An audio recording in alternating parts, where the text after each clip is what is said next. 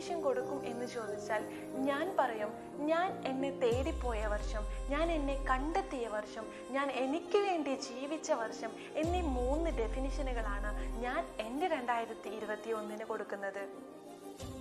ഇനി അതിനെ ഒന്നും കൂടി ഒന്ന് വിവരിക്കുകയാണ് എന്നുണ്ടെങ്കിൽ ജീവിതം എന്ന പുഴയിൽ കൂടി യാത്ര പോകുന്ന ഞാൻ ആ ഒഴുക്കിൽ അങ്ങ് ഒഴുകി പോവുകയായിരുന്നു മറിച്ച് ഒരു തോണിയിൽ കൂടി ഈ ഒരു യാത്ര തുടരാമെന്ന് രണ്ടായിരത്തി ഇരുപത്തി ഒന്ന് എനിക്ക് കാണിച്ചു തന്നു. അതുകൊണ്ട് തന്നെ കഴിഞ്ഞ വർഷം ഞാൻ തോണിയിൽ കയറിയിട്ടായിരുന്നു യാത്ര പോയിരുന്നത്. എനിക്കറിയാമായിരുന്നു ഞാൻ എവിടെ എത്തിച്ചേരണമെന്ന്. എനിക്കറിയാമായിരുന്നു ഞാൻ ഏത് റൂട്ടിൽ കൂടി പോകണമെന്ന്. അതുകൊണ്ട് തന്നെ മുമ്പ് ഒഴുക്കിനനുസരിച്ച് ഒഴുകിയിരുന്ന എന്നെക്കാളും എത്രയോ വ്യത്യസ്തമായ എന്നെ എനിക്ക് കണ്ടെത്താൻ പറ്റി.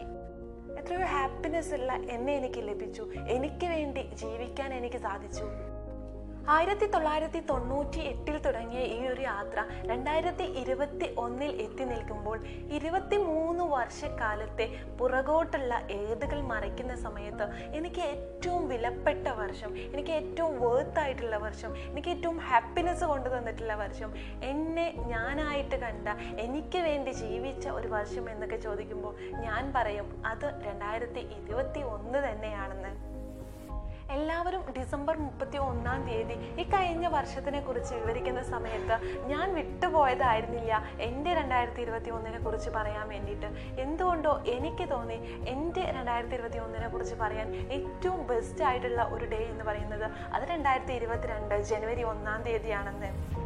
കാരണം ഞാൻ എപ്പോഴും പറയുന്നത് പോലെ ഞാൻ ആഗ്രഹിച്ച ഒരു ജീവിതം എനിക്ക് സമ്മാനിച്ചത് രണ്ടായിരത്തി ഇരുപത്തി ഒന്നായിരുന്നു അതുകൊണ്ട് തന്നെ രണ്ടായിരത്തി ഇരുപത്തിരണ്ടിൽ അതിനെക്കുറിച്ച് ഞാൻ പറയുന്ന സമയത്ത് ആ ഒരു വൈബ്രേഷൻ ഇതിൽ കൂടി കണക്റ്റ് ആയിട്ട് എന്റെ രണ്ടായിരത്തി ഇരുപത്തിരണ്ടും ഇനിയുള്ള ഓരോ വർഷക്കാലവും എനിക്ക് അതേ വൈബിൽ തന്നെ കൊണ്ടുപോകാൻ പറ്റുമെന്നുള്ള ആ ഒരു വിശ്വാസം ഉള്ളത് കൊണ്ടാണ് ഞാൻ വിചാരിച്ചു ഇതിനെക്കുറിച്ച് പറയാൻ ഏറ്റവും ബെറ്റർ ആയിട്ടുള്ള ഡേ രണ്ടായിരത്തി ഇരുപത്തിരണ്ട് ജനുവരി ഒന്നാണെന്ന്. ഈ കഴിഞ്ഞ വർഷം ഞാൻ ഏറ്റവും കൂടുതൽ ആസ്വദിച്ചിട്ടുള്ള വാക്കുകളായിരുന്നു vibration visualisation meditation focus trust success എന്നുള്ളതൊക്കെ. എനിക്ക് ഒത്തിരി നല്ല സുഹൃത്തുക്കളെ സമ്മാനിച്ചതും ഈ കഴിഞ്ഞ വർഷം തന്നെയായിരുന്നു കേട്ടോ അപ്പോൾ ഇതൊക്കെ പറയുമ്പോൾ ഹാപ്പിനെസ്സുകൾ മാത്രമേ ഉണ്ടായിട്ടുള്ളൂ സ്ട്രഗിൾസ് ഒന്നും ഇല്ലേ എന്നൊന്നും നിങ്ങൾ ചിന്തിക്കേണ്ട.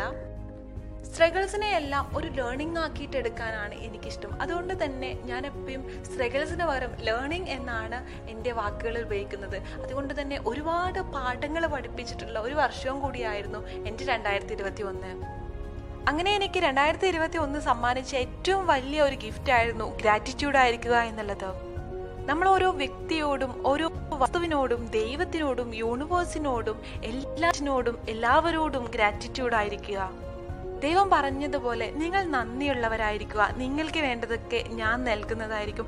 അതുകൊണ്ട് തന്നെ നമ്മൾ ഒന്നിനെ കുറിച്ചിട്ടും വെറിയിട്ടാകേണ്ട ആവശ്യമില്ല. എനിക്കൊരുപാട് മിസ്റ്റേക്സ് ഉണ്ടായിട്ടുണ്ട്. എനിക്കൊരുപാട് സ്ട്രഗിൾസ് ഉണ്ടായിട്ടുണ്ട്. ഒരുപക്ഷെ അതിനോടൊക്കെ ഞാൻ ഗ്രാറ്റിറ്റ്യൂഡ് ആയതുകൊണ്ടായിരിക്കാം. അതിലും കവിഞ്ഞ ഒരുപാട് സക്സസ്സുകൾ എന്നെ തേടി വന്നത്.